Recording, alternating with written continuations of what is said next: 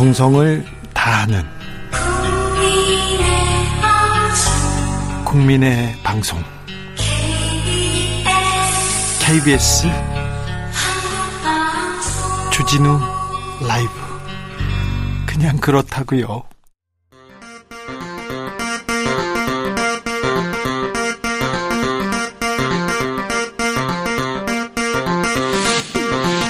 주진우 라이브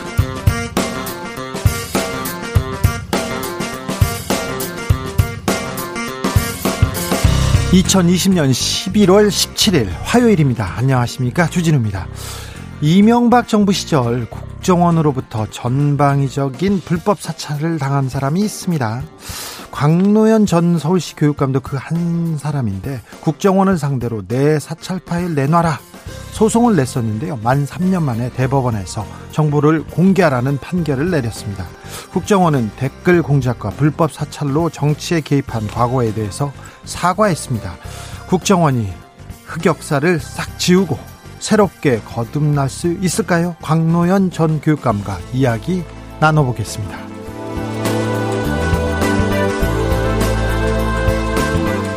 검찰 개혁은 지금 어디쯤 와 있을까요? 자꾸 터져 나오는 추윤 갈등에 국민의 피로감은 쌓여가고 윤석열 총장의 지지도는 높아지고 있습니다. 왜 그런 거죠? 초지일검에서 특별히 법조 전문 기자 모셔서 뜨겁게 토론해 보겠습니다. 식물국회 일은 안 하고 뭐 하는지도 모르는 식물국회 그런 얘기가 있었죠. 그런데 식물국회를 순식간에 동물 국회로 만들었던 사건 기억하십니까? 국회 패스트 트랙 사건. 어, 작년 4월 일인데요. 재판이 진행 중입니다. 새로운 증언 속속 나오고 있습니다. 그런데 당시 최입의 의원을 감금해서 재판을 받고 있는 한 분이 지금 미국에서 1인 시위를 하느라고 법원에 못 돌아오고 있습니다. 법원에서는 구속할 수도 있다. 최후 통첩을 보냈습니다. 그날 국회의원회관 633호에서 어떤 일이 생겼는지 김은지 기자와 들여다보겠습니다. 나비처럼 날아 벌처럼 쏜다. 여기는 주진우 라이브입니다.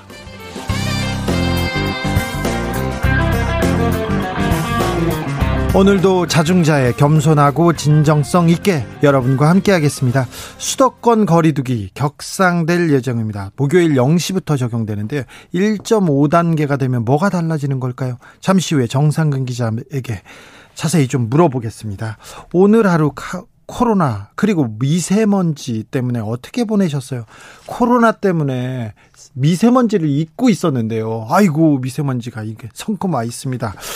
아, 중국에서는 또 석탄, 석유 막 뗀다고 겨울철 땔감을 떼기 시작했다고 해서 더 걱정입니다.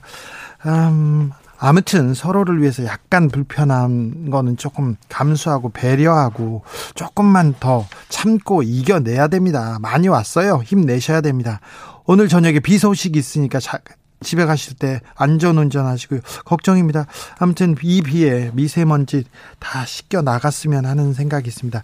여러분의 오늘 저녁 소식 전해 주십시오. 샵 9730, 9730이고요. 짧은 문자 50원, 긴 문자는 100원입니다. 콩으로 보내시면 무료입니다. 그럼 오늘 순서 시작하겠습니다.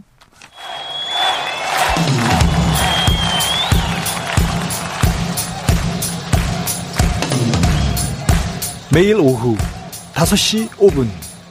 주진우. 라이브! 주진우. 주진우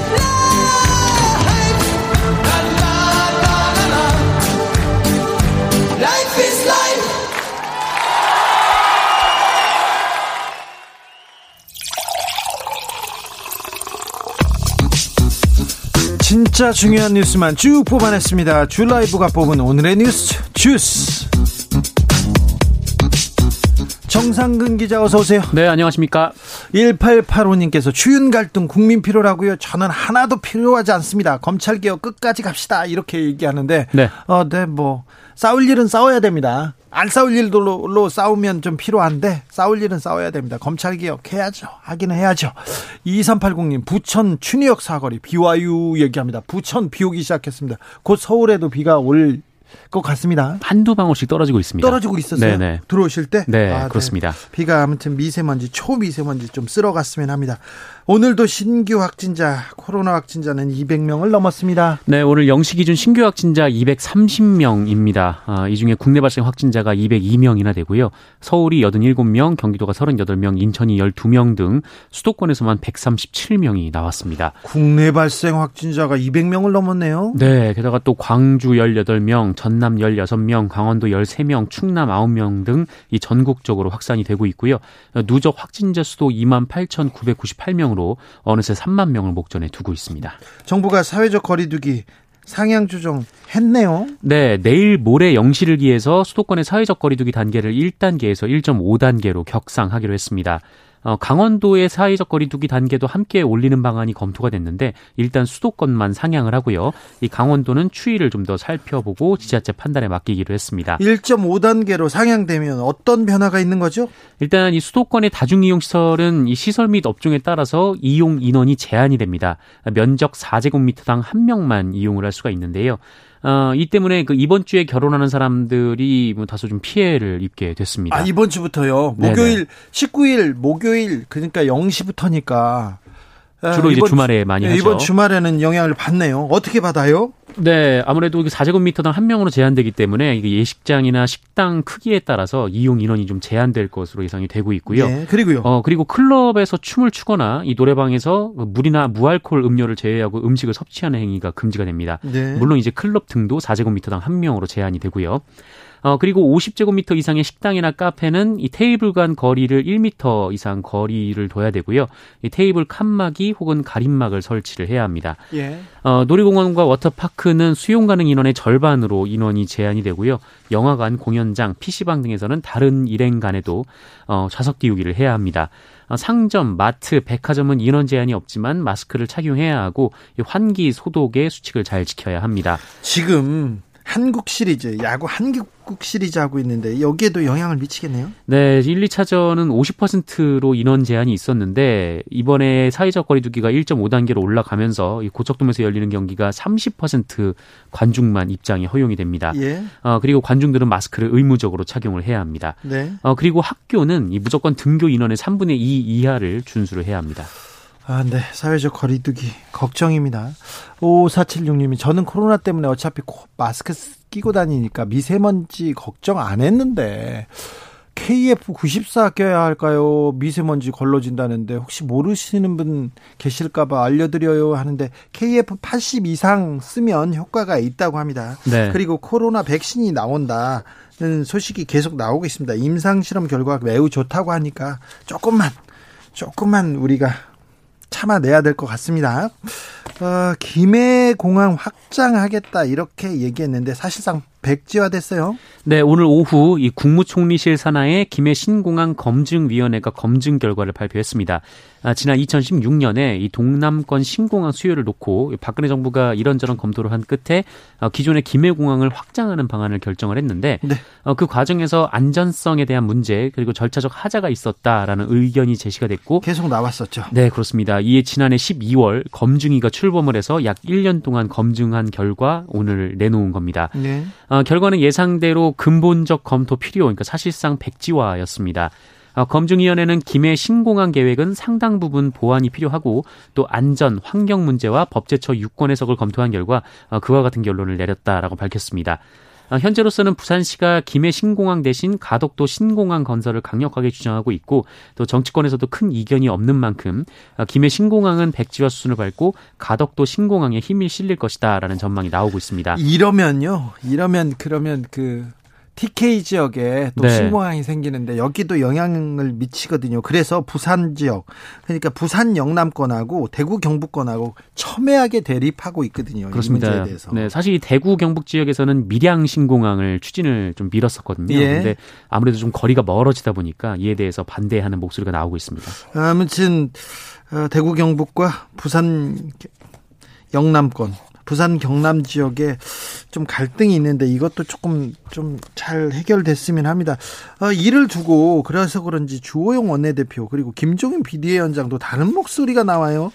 네, 이 주호영 원내대표는 김해 신공항 백지화 과정이 월성 1호기 폐쇄 문제와 같은 문제가 있다라고 주장을 했습니다. 아, 김해 신공항은 수년간의 논의 끝에 결정된 사안인데 이 내년에 있는 부산시장 보궐선거를 앞두고 정부 여당이 어떤 뭐 덕을 보기 위해서 무리하게 추진하는 거 아니냐라는 겁니다. 이거 선거용 아니냐 이렇게 얘기하죠. 그렇습니다. 이 반면에 김종인 위원장의 생각은 달랐는데요. 이 정부의 정책 일관성이 지켜지지 않은 것은 유감이라면서도 이 새로운 공항에 대한 논의가 시작된다면 가덕도 신공항에 대한 그 나름 적극적으로 강구할 수밖에 없다라는 입장을 밝혔습니다. 그래도 선거는 잘 치러야 되는 거 아니냐 이렇게 이런 목소리로 들립니다. 네, 조영 원내대표는 TK 지역구 네, 예, 출신이죠. 그렇죠. 관훈 클럽이라는 데가 있어요. 언론인들이 네. 모여서 있는 클럽인데요. 어, 상도 주고 뭐 가끔 토론을 엽니다.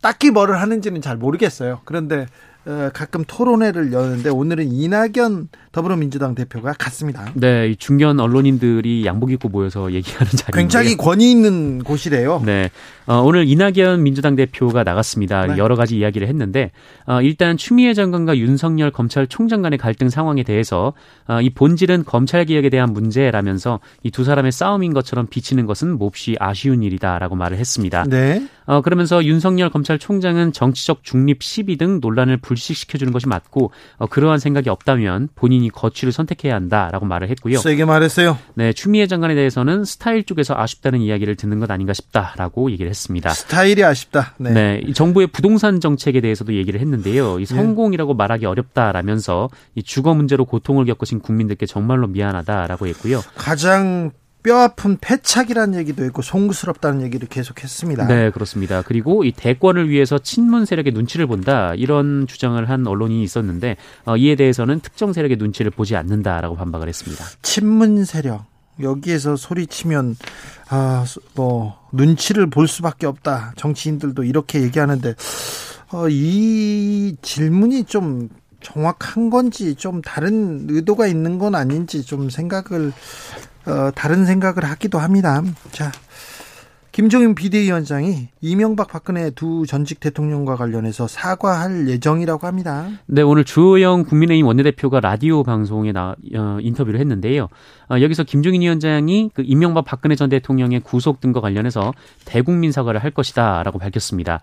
어, 주호영 원내대표는 어제도 김정인 위원장이 그런 취지의 언급을 했다라고 했고요. 어, 누차 뭐 그런 입장을 밝혔다고 했습니다. 네. 아, 다만 지금 대국민 사과를 하는 것이 의미 있는지를 놓고 당 내부에서 감론을박이 있다라고 했습니다. 당내에서는 사과하지 말자는 쪽도 많아요. 네, 맞습니다. 한쪽에서는 뭐 이미 국민한테 심판을 받은 만큼 사과는 필요하다라는 입장을 가진 분도 있고 또 상대가 집요하게 공격을 하는 마당에 이제 사과를 하는 것이 무슨 의미가 있느냐 뭐 이런 의견도 있다라고 주호영 원내대표가 말했는데요. 네.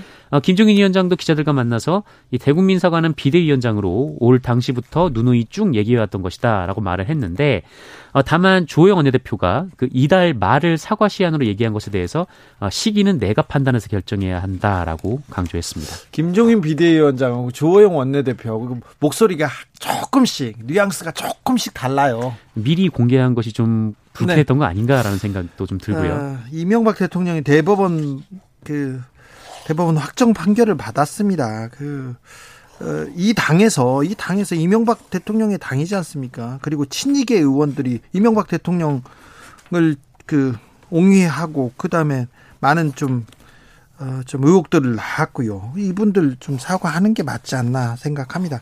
이명박 네. 대통령을 숭배하는 언론도 사과를 해야 되는데, 언론에서는 이런 얘기는 안 해요. 네. 좀 불리하거나 좀, 음, 부끄러운 과거에 대해서는 그냥 무시하는 언론사 전략을 펼치고 있는데 이 부분에 대해서도 조금 자성이 필요한 것 같습니다. 네, BBK 특검이 끝났는데 왜 자꾸 따져 묻냐라고 얘기를 했던 네, 네. 언론들의 논조가 기억이 납니다. 그렇죠. 아, 일본인 방송인 사유리 씨가 있습니다. 사유리 씨가 비혼 출산을 어, 결정했어요. 아, 이게 저는 한국 사회에 큰 화두를 던진 거라고 생각합니다. 네, 그렇습니다. 방송인 사유리 씨가 출산 소식을 전했습니다. 예. 지난 15일 자신의 SNS에 사진 한 장과 함께 2020년 11월 4일 한 아들의 엄마가 되었습니다. 모든 사람들에게 감사한다고 전해주고 싶습니다. 지금까지 자기 자신을 위주로 살아왔던 제가 앞으로 아들을 위해서 살겠습니다. 라는 글을 썼습니다. 아이를 낳습니다. 네, 이 사유리 씨는 한국에서는 이 결혼한 사람만 시험관 아기가 가능해서 결국 일본으로 가서 정자은행에서 정자를 기증받아 출산했다라고 밝혔고요. 3.2kg의 건강한 남자아이를 출산했다라고 밝혔습니다. 네. KBS와 인터뷰를 했는데요. 예, 아침에 일어나면 애가 옆에 없을까봐 불안하다라는 말을 했고요. 어, 요즘 낙태를 인정하라라고 했는데 거꾸로 생각하면 아이를 낳는 방법도 좀 여러 가지가 있다는 걸 어, 인정을 하라 이렇게 얘기를 하고 싶다라는 취지로 얘기를 했습니다. 저는 방송에 나와서 사유리 씨가 그 예능에서 그냥 던지는 말들도 굉장히 어, 좀 새겨들을 말이 많다는 생각을 좀 자주 했었어요. 그런데 네네. 이 문제에 사회적 논의가 필요합니다. 정부 이 정부도 입장을 내놔야 된다고 생각합니다. 네.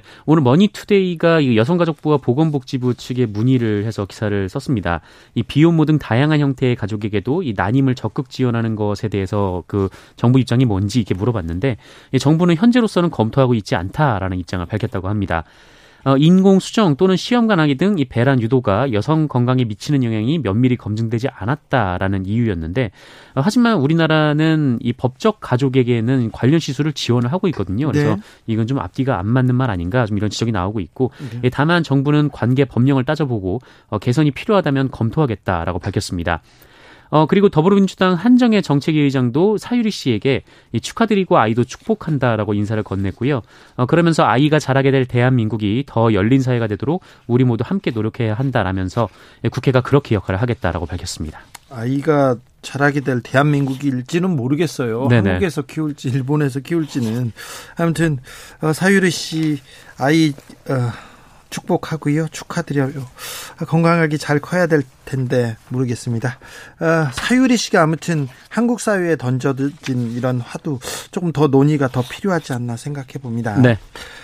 음, 문재인 대통령이 건설 현장 사고 줄여야 한다 이렇게 강조했네요. 네, 오늘 오전 국무회의를 주재한 자리에서 이런 얘기가 나왔는데요. 이 정부는 건설 현장 사망 사고를 획기적으로 줄이겠다는 강력한 의지를 가져주길 바란다라면서 아, 건설 현장 사고, 사망 사고를 획기적으로 줄이기 위해서 예산과 인력 등 필요한 지원도 아끼지 마라라고 지시를 했습니다. 어, 지난 13일이었던 전태일 여서 50주기를 언급한 뒤에 문재인 대통령은 어, 우리 사회는 노동 존중 사회를 향해서 한 발 한 발 전진해 왔지만 아직 산업 현장에서는 산업재해로 노동자가 아까운 목숨을 잃는 일이 끊이지 않고 있다라고 말을 했고요.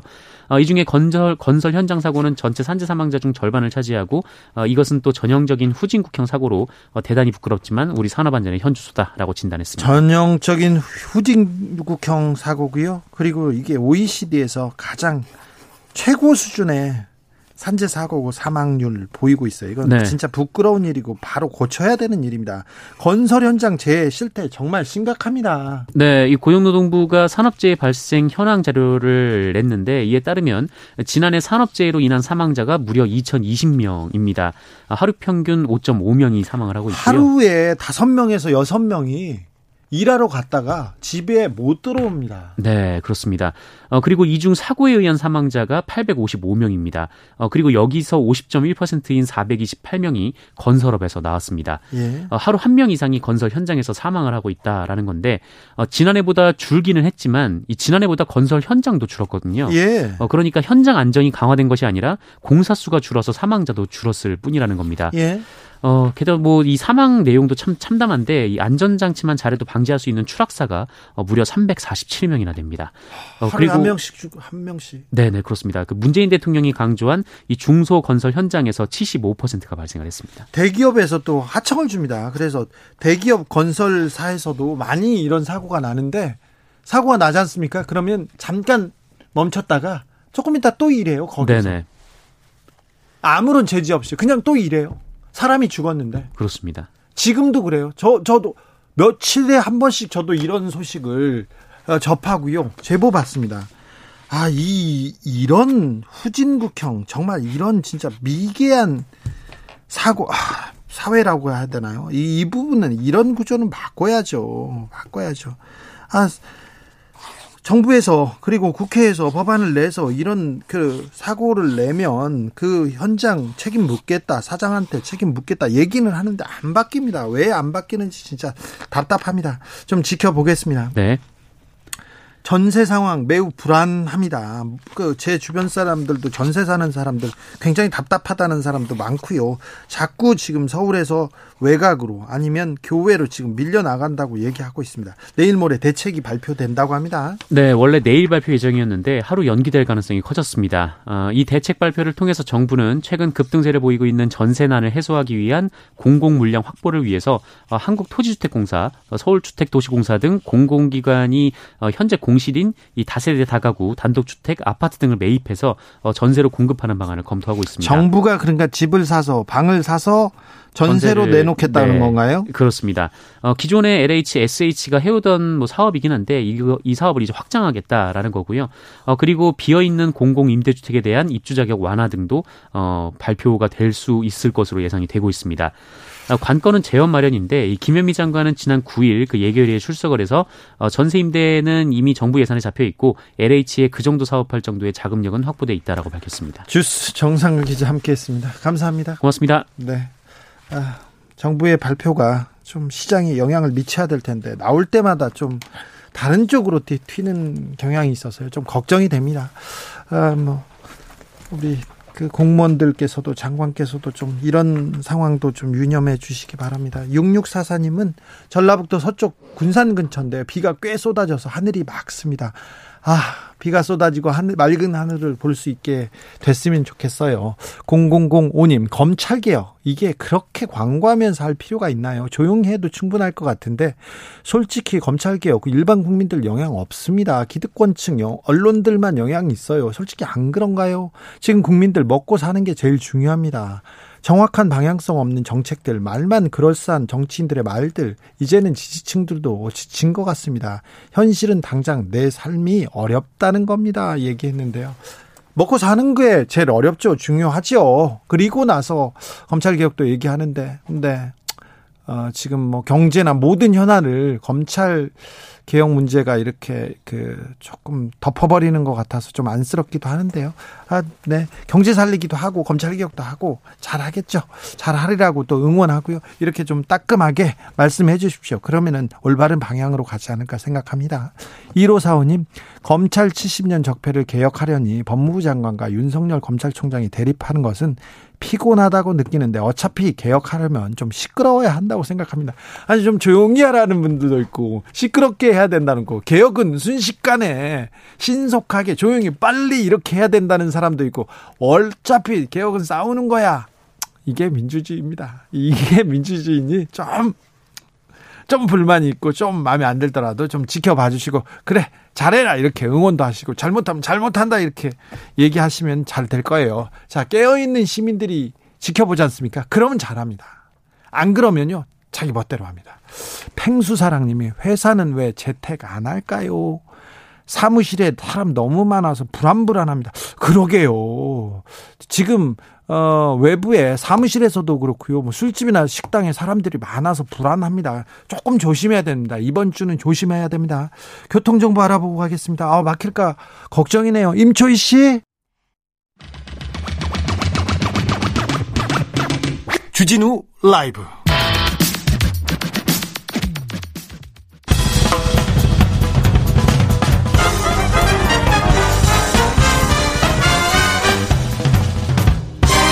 훅 인터뷰. 모두를 위한 모두를 향한 모두의 궁금증 훅 인터뷰. 아, 이명박 정부 시절, 박근혜 정부 시절도 그랬는데요. 국정원의 불법 사찰 대단했습니다. 그냥 대놓고 했어요. 대상도 광범위했습니다. 대법원장, 법관들, 검사들, 뭐 노조, 시민단체 간부 묻지마 정치 사찰 했습니다.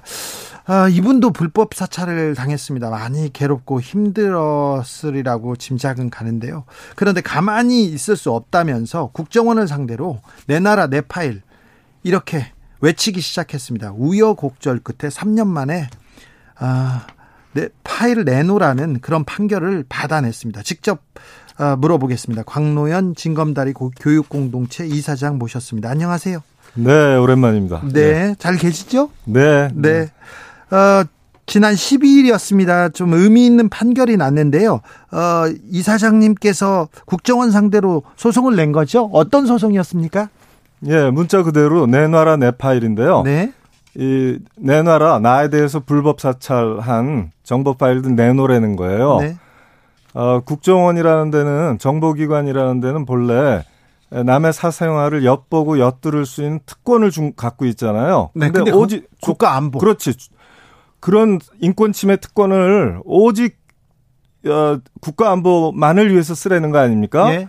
어, 그런데 국가 안보하고 제가 전혀 무관하고 네. 국가 안보를 해치는 일을 한 적이 없는데 어, 분명히 이, 이 사찰 대상이 되고 심리전 대상이 됐다는 사실이 이, 드러났어요. 예. 그래서 만약에 불법 위법한 정보 수집을 해갔으면 네. 이거는 인권 침해지 국가안보 목적이 아니잖아요. 아니죠. 이건 나한테 훔쳐간 개인 정보잖아요. 네. 그러면 작물 아닙니까? 네. 그러니까 어내 정보 내놔라 이렇게 소송을 한 거. 소송을 해서 지금 3년 만에 4년 만에 대법원에서 승소 판결을 받았습니다. 그죠. 대법원에서 네. 판결을 받을 때까지는 지금까지는 그 파일을 보지는 못했죠. 못했죠. 예. 이제 대법원에서 자 음. 줘라 이렇게 음. 판결을 내렸으니까 네. 볼수 있겠죠. 그렇죠. 판결의 의미가 뭡니까?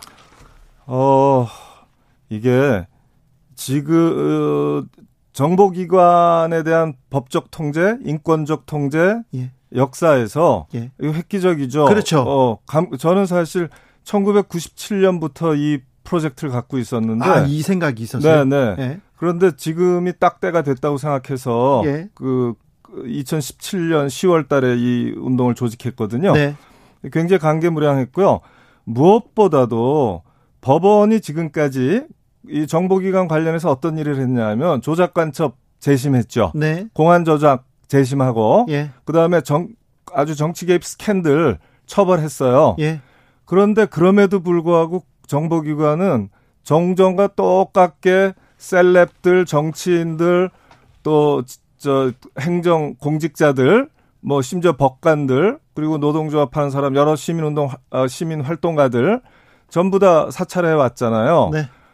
어, 그런데 이제 드디어 법원이 이 정보 수집 아무렇게나 못한다. 네. 국정원이 정보 수집하는 거 사, 수집한 게 과연 국가안보 목적이었는지 아닌지 내가 당신들이 수집한 정보 내놓으라고 하면 갖고 와서 갖고 오면 내가 판단하겠다. 예. 이렇게 얘기한 거예요. 네.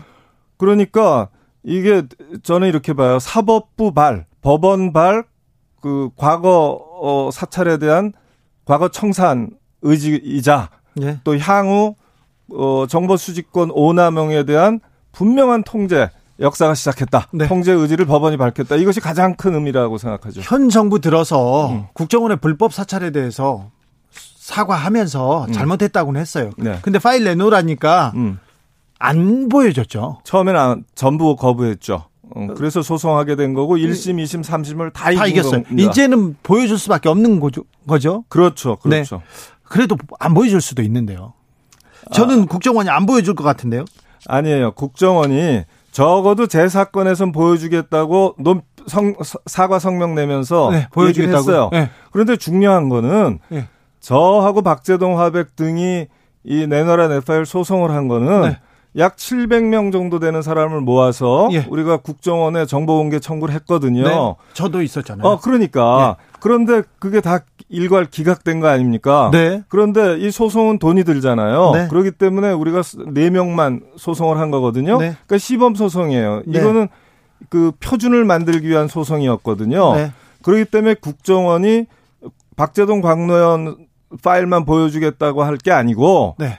어, 이 과거의 불법 사찰 피해자들 네. 그 사람들이 공직자가 되든 정치인이 되든 언론인이 되든 시민 운동가가 되든 학생 운동했던 사람이 되든 이 사람들 중정 이래로 쌓여 있는 불법 사찰 파일들 공개하겠다 이 지침을 만들어야죠. 지침이요? 음. 그렇게 하면 또 소송이 이어질 것 같아서 또 국정원이 무슨 얘기를 할지는 그런데 음. 아 교육 서울시 교육감 시절에 국정원이 불법 사찰을 했다고 합니다. 어떤 식으로 사찰이 행해졌고요? 어떤 어떻게 알게 되셨어요?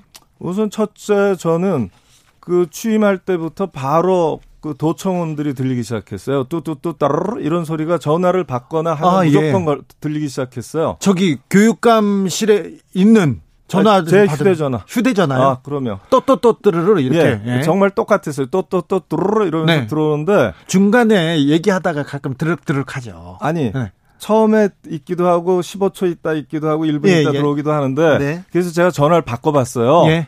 그랬더니 이틀간 소리가 싹 없어져요. 네. 그 이틀 지나고 나니까 내가 전화하는 사람들 또 일정하잖아요. 네. 그러니까 다시 소리가 들리더라고. 그래서 아이고 뭐 전화 바꾸고 뭐 하고 할거 없다. 내가 공적 활동을 공개적으로 하는 사람인데 전혀 문제 없다 했고 그냥 당했죠. 제가 아이폰으로 바꾸라고 했지 않습니까?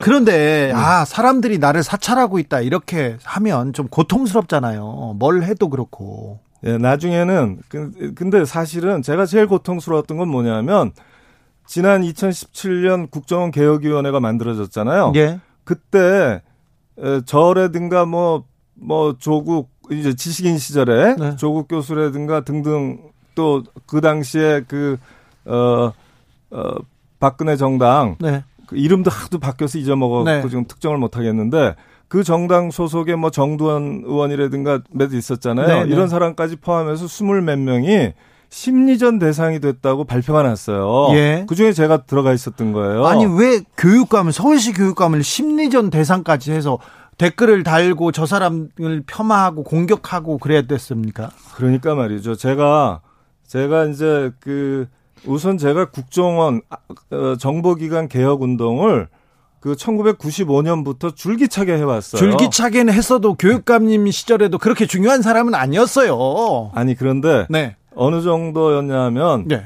그 제가 국가인권위원회 사무총장을 한다든가 서울시 교육감이 되면 네. 당연히 국정원 담당관이 있잖아요. 국내정보 예. 담당관이 네. 와서 예방 인사하는 거는 관행이잖아요. 네, 그때는 그랬죠. 저는 그거를 다 거부했거든요. 아. 이 사람들 좌천됐다는 거거든. 예. 기관장 하나 못 만났다고. 예. 얼마나 악명 높았겠어요. 네. 거기다가 계속 국정원 어, 지금 KGB 모델인데 네. 국정원을 제대로 국내외 파트 나누고 수사권 없애고 그렇게 해서 정치 사찰과 인권 침해 못하는 국정원으로 아주 전문성 높은 국정원으로 바꿔야 된다 한 거를 이 사람들 어떻게 생각했냐면 우리 기관과 조직의 위상을 떨어뜨리려는 자, 그러니까 조직 네. 위해 사범 아니에요? 네. 우리는 국가안보 조직이니까 국가안보 위해 사범으로 저를 몰게 되죠. 네. 그러니까 당연히 사찰 하는데 그리고 당시에 지금 주진우 기자 말씀에 내가 이의가 있는데 당시 내가 교육감 될 때는 네.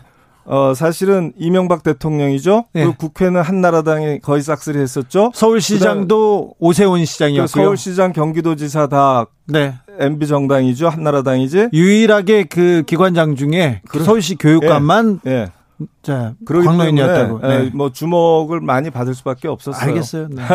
그렇게 중요한 사람이 아니라고 했던 건 제가 사과하겠습니다. 어, 국, 그, 근데 국정원이, 정권이 바뀌고 국정원이 개혁하겠다고 했으니까 공개를 했어야 되는데 하고 어디까지는 과거에 대해서 단절하겠다는 의지를 보였어야 되는데 음. 그 의지가 좀 부족하죠. 그게 좀 아쉬운 거예요. 음. 이번에 이제 국정 허정숙 님도 지금 국정원은 어떤가요? 이렇게 음, 물어봐요. 음. 그러니까 지금 국정원 2017년 7월 7월인가요? 네? 국정원장이 바뀌면서 어, 서훈 국정원장이 네. 선언하잖아요. 네. 당시에 우리가 정치 사찰 부, 서 해체한다. 네. 그리고 어, 기관원 출입 어, 금지한다. 금지한다. 네. 안 아, 하겠다고 했어요. 심지어 과거 사찰 기록을 봉인해서 사용하지 않겠다고 선언해요. 예. 이 세 가지 실천 중이라고 저는 믿어요. 네. 그런데 그것만으로는 어렵죠. 안 되는 것이 우선 우리 국민들은요 알 권리가 있습니다. 네. 과거에 국가안보 전문기관으로 만들어서 프라이버시권 침해까지를 용인하면서 엿보고 엿들을 권한을 오직 국가안보 목적을 위해서 줬는데 완전히 국민 감시 기관이자 정치 사찰 기구로 타락했잖아요. 네. 이 타락의 전모, 이 타락의 기제 그리고 어 제도 개선책을 진짜 만들어야 되거든요. 네. 그러니까 어 국정원 그 개혁위원회만 하더라도 과거에 떠들썩한 사건들 사건 중심으로 갔거든요. 예. 근데 알 권리를 충족시키지 못하고 재발 방지 의무에 해당하는 어 것들이 미흡하죠. 네. 그래서 특히나 과거 사찰 기록 우리 주진우 기자도 굉장히 쌓여 있지 않습니까? 저 많아요. 저 아, 이름 말할 수 없으시잖아. 네. 그다음에 우리 양승태 대법원장님 같은 분도 다 사찰 당했잖아요. 그러니까요. 그 사람들도요. 그러니까 너나 할 것 없이 사실은 이 정보 공개 청구를 안 할 수가 없는 것이고요. 네. 음, 그리고 그 산더미 같이 쌓인 과거 사찰 기록들 폐기할 건지 네. 이거 사회적 합의를 이끌어내 갖고 특별법 만들어야 돼요. 대법 판결로 이제 불법 사찰한 내용들 이제 공개해야 된다는 얘기가 이, 이 판결이 내려졌습니다. 근데 음.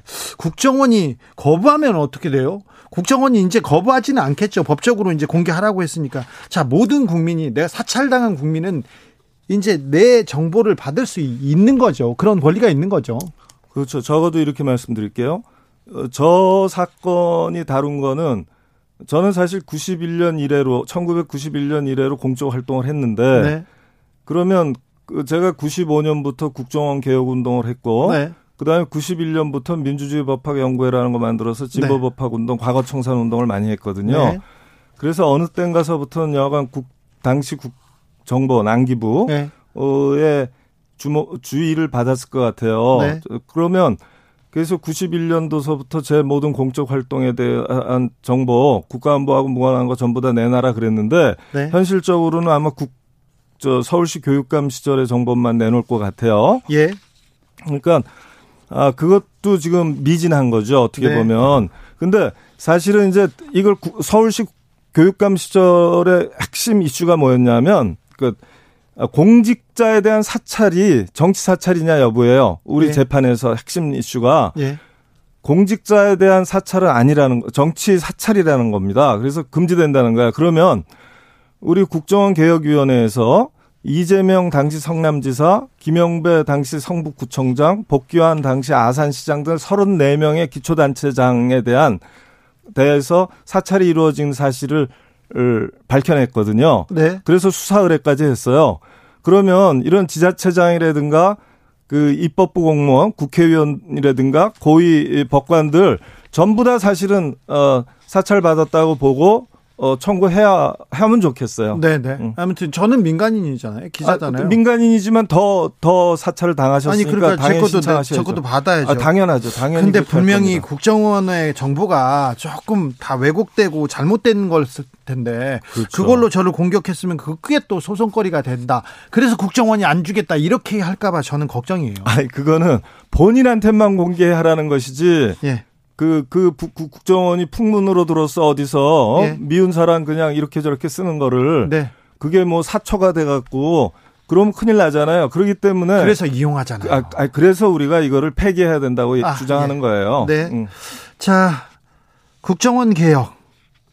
아, 서운 국정원의 개혁은 좀 서운했다 이런 얘기 좀 많이 있습니다. 자, 박지원 국정원장이 왔으니 조금 개혁에 조금 박차를 가했으면 한다는 생각도 있고 이번에 의미 있는 판결도 있으니까 자, 어떻게 좀 개혁해야 된다고 보세요? 어, 일단은 국정원의 정보 수집 권한이 국정원 업무의 근본 아닙니까? 네. 그러면 이 정보 수집권이 과연 어, 국가안보 목적으로 행사되고 있는지를 좀 사법부가 일일이 판단하겠다고 나온 거예요. 근데 국내 정, 때는. 국내 정치, 국내 정보는 음. 안 하겠다. 아, 민간인 그렇죠. 정, 정, 정보 사찰 안 음. 하겠다고 음. 지금 선언했고 예, 예. 그런 부서가 없어졌잖아요. 아니죠. 그거는 이제 경찰에 가, 간다라든가 아니면 독립기구가 만들어지잖아요. 그러면 지금 이 대법원 판결은 사실 기무사에도 적용되는 거고요. 네. 그 다음에 에, 정보 경찰에도 적용되는 것이고 또 국정원에 당연히 적용되는 거거든요. 그러면 이 박지원 국정원장께서 예를 들면 이 과거 시대에 그 저 정치 사찰 국민 감시 이 국정원의 전모를 밝히겠다. 몇 명 정도의 요원들이 투입돼서 한 뭐 몇십만 명, 몇백만 명 국민들에 대한 사찰 기록을 만들어냈다. 그리고 이것은 국가안보 목적과 상관없음에도 불구하고 일상적으로 정치인, 지식인, 언론인, 문화예술인, 뭐 공직자 전부 다 했단 말이에요. 대기업까지.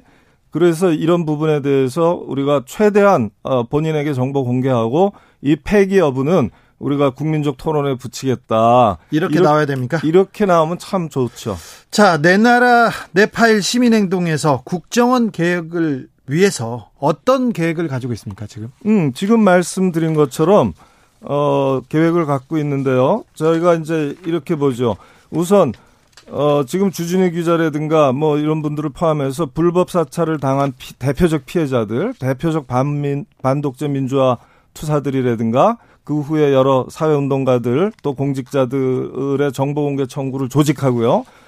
또, 어, 피해를 의심하고 있는 또 일반 시민들이 있잖아요. 여러 가지 네. 이유로 네. 그분들의 정보 공개 청구 운동도 조직하고 그리고 국정원이 과거 사찰 기록을 어떻게 정보 공개할 것인가 기준, 기준과 지침을 만들어야 돼요. 네. 그, 그 부분에서 협의해서 전문성을 발휘할 용의가 충분히 있고요. 당연히 그렇게 가야 됩니다. 그리고 본인 사찰 기록에 대한 정보 공개 의무와 어, 폐기 또는 수정 뭐 이런 것 보관을 어떻게 할지 이런 것에 놓고서 특별한 입법적 조치가 필요하거든요. 네. 그래서 그런 재정 운동도 하고 그렇게 해서 정말 꿈이 있는 거예요. 이 국민 감시 정치 사찰 없는 새 시대 개막 선언. 네. 그렇게 하고 지금 권력기관 개혁 중에서 검찰 개혁은 청산 주체로 앞세운 바람에 대단히 지지부진하게 된 측면이 있지만 이제 돌파하고 있을 거고 돌파할 거고요. 국정원 개혁은 사실 국정원은 저 과거 국정원장 3명이 줄줄이 구속됐을 만큼 치도권을 맞아서 그래도 어느 정도는 가고 있는 건데 지금 제가 말씀드린 부분에 보완이 된다면 우리가 어, 정보기관으로부터의 인권 침해 걱정 안 하고 네. 사는 진짜 성숙한 민주사회로 진입할 수 있다 이렇게 생각합니다. 지금까지 내 나라 내 파일 시민행동의 광노현 이사장이었습니다. 감사합니다. 네, 고맙습니다.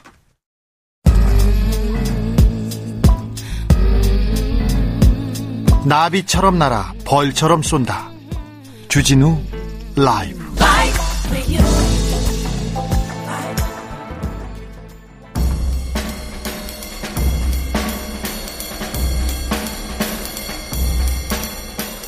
느낌 가는 대로 그냥 고른 뉴스 여의도 주필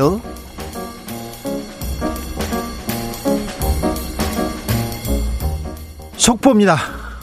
윤석열 우월적 지위 남용한 갑질 범죄 적극 대응 서울신문 기사입니다. 사회적 약자를 보호함으로써 갑질 범죄에 관심을 기울여 달라. 공정하게 형사법을 집행해 달라. 이게 무슨 속보죠? 대검찰청 구내 식당에서 강력 범죄 전담부 부장검사 등과 점심을 먹었다. 이게 무슨 속보죠? 연말이니까 기관장이 수고한 사람들 모셔다가 이렇게 밥 한 번 먹는 건데요. 이게 관례인데요. 이게 속보 단독 이런 기사가 왜 필요한지 저는 좀 이해가 안 돼요. 검찰 기자님들은 이게 그렇게 속보거리고 중요한지는 모르겠는데 저는 이해가 좀 안 돼요. 단독 휠체어 재판 이만희 집 앞에선 깜짝 직립보행 포착 더 팩트 기사입니다. 이만희 신천지 총회장께서 재판을 받으러 갈 때는 휠체어 타고 고개 숙이고 아이고 아이고 하고 가다가 귀가할 때는 혼자서 차량에서 내려서 걸어가는 모습이 카메라에 포착됐다고 합니다. 건강 악화 등을 이유로 보석 허가를 받았지 않습니까? 최근에. 그런데요. 어떻게 보면 당연해요. 살아계신 하나님이라고 칭송받는 분 아닙니까? 기적이다, 기적. 이게 기적이다. 종교의 기적이다. 될지어다. 이렇게 댓글 달으셨는데, 지극히 정상이라고 봅니다. 걷지 못하던 회장님들, 걷지 못하던 정치인들, 움직이지 못해서 휠체어가 아니라 침대를 타고 법원에 갑니다. 의사 선생님들 진단서만 보면요. 사망 직전이에요. 어떻게 살아계신지 모르겠어요. 그런데요. 법원에서 이제 나가라. 풀어만 주면요. 그날 밤 룸사롱에서 파티합니다. 술만 잘 먹어요. 아니, 진단서 보면 돌아가시기 일보 직전인데 술만 잘 먹어요. 그런데 뭐 구치소 감옥에 가면 힘들겠죠. 네. 근데 아무튼 휠체어 재판 깜짝 직립보행. 네. 그냥 그렇다고요. 삼성과 소송 비용 200억. 일반 중소기업이면 버틸 수 있었을까 한겨레 기사인데요. 어, 이종호 서울대 교수가 2001년에 어, 특허를 받을 받는 물질이 있었어요. 스마트폰이나 태블릿 PC에 쓰이는 3차원 트랜지스터 기술이라고 하고 굉장히 중요한 기술이었나 봐요. 근데 삼성이 그동안 그냥 기술 사용권 얻어서 쓰면 되는데 이걸 무시하고 자체 기술이라고 계속 무단으로 사용했습니다. 특허 기술은 이 교수한테 있는데 그런데 어, 이 교수가 경북대에 계셨거든요. 경북대에 있었는데 어, 경북대가 갑자기 특허 소유권을 주장을 해요. 이 교수한테. 왜 그런가 했더니 삼성전자가 뒤에서 조정했답니다. 그러니까 안 들어주니까 특허 침해 소송을 해서 업무상 배임으로 이 교수를 형사 고소하기도 했답니다. 물론 뭐 무혐의였죠. 삼성전자는 통산 산업통상자원부 그러니까 정부한테 요청해서 이 산업기술 무단 유출 혐의로 이 교수를 조사하기도 했어요. 그러니까 정부가 삼성 편을 들어가지고 이 교수 특허권자를 괴롭히기도 했어요. 결국 미국에서 재판을 받고 받고 그래서 애플한테도 받고 다 이겼어요. 결국 소송에서 이기자 합의를 했다고 합니다. 약 한 200, 어, 그, 2천억 원 가량의, 가량의 배상액이 나왔는데 대략 절반 수준에서 합의를 했다고 이렇게 합니다.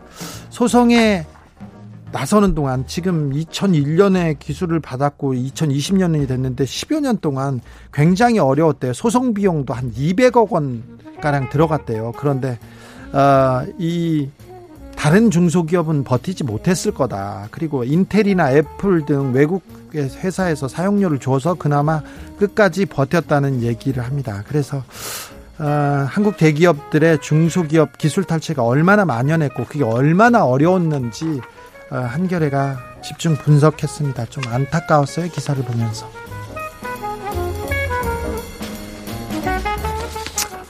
아무것도 하기 싫은데요. 직장인 85%가 겪는 번아웃 증후군. 한국일보 기사입니다. 직장인의 85%가 번아웃 증후군에 걸려 있대요. 아, 힘들다. 나 너무 지쳤어. 이렇게 얘기한다는데 충분히 휴식을 취해도 극심한 피로감이 오고 아, 이런 피로가 6개월 이상 지속된다고 합니다. 일과 휴식을 분리하는 워라벨 이게 중요하다고 어, 기사는 지적하고 있어요. 번아웃 증후군 벗어나려면 어떻게 해야 되는지 잘 여기서 해결책을 말해놨습니다. 그냥 잘 들으세요. 가장 편안히 지낼 수 있는 장소 시간을 갖고 어 편안히 지낼 수 있는 장소가 어디더라? 어디지? 잘 모르겠는데 회사도 아니고 집도 아니고 그러면 어디지? 충분히 수면을 취하는 것이 중요하다. 충분히 수면 취하고 싶죠. 근데 잠이 잘 안 오는데 아 이거 어떻게 하지? 이건 좀 이렇게 통과. 자 영양분을 충분히 섭취하는 것도 필요하다. 영양분 충분히 섭취해야죠. 네. 골고루 먹되 커피, 술, 음료수, 담배들을 자극적인 음식은 상간다. 아니, 커피를 많이 먹거나 술 많이 먹으면 힘들죠, 이것도. 그리고 또 이 얘기합니다. 스트레스를 쌓아두지 말고 아니 저기 의학 전문 기자께서 의학 전문 기자께서 쓰신 기사인데 스트레스 쌓아두지 말라 이거 어떻게 쌓아두지 않아요? 어떻게 스트레스 안 받는 방법이 뭔지 좀 알려주세요. 영양분 골고루 섭취하고 잠 잘 자라 이런 거 말고 이게 너무 똑같잖아요. 직장인 85%가 번아웃 증후군 네. 아, 회사 가면 너무 힘들다고 이렇게 하는데 저는 어, 85% 수치 예상하던 수치보다 낮아서 조금 놀랐어요. 네. 그냥 그랬습니다.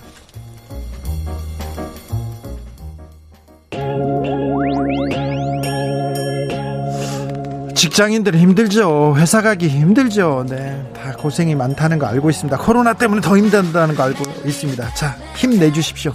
아, 이번 주만 잘 버티면 아, 더 괜찮아집니다. 2081님이 자영업자들은 더 힘들어요. 번아웃, 아우, 그거 몰라요. 그러는데, 아, 그것도 있죠. 저 요새 자영업자들 정말 힘든데 힘내 주십시오. 트와이스의 치얼업 들으면서 저는 잠시 쉬었다가 6시에 돌아오겠습니다.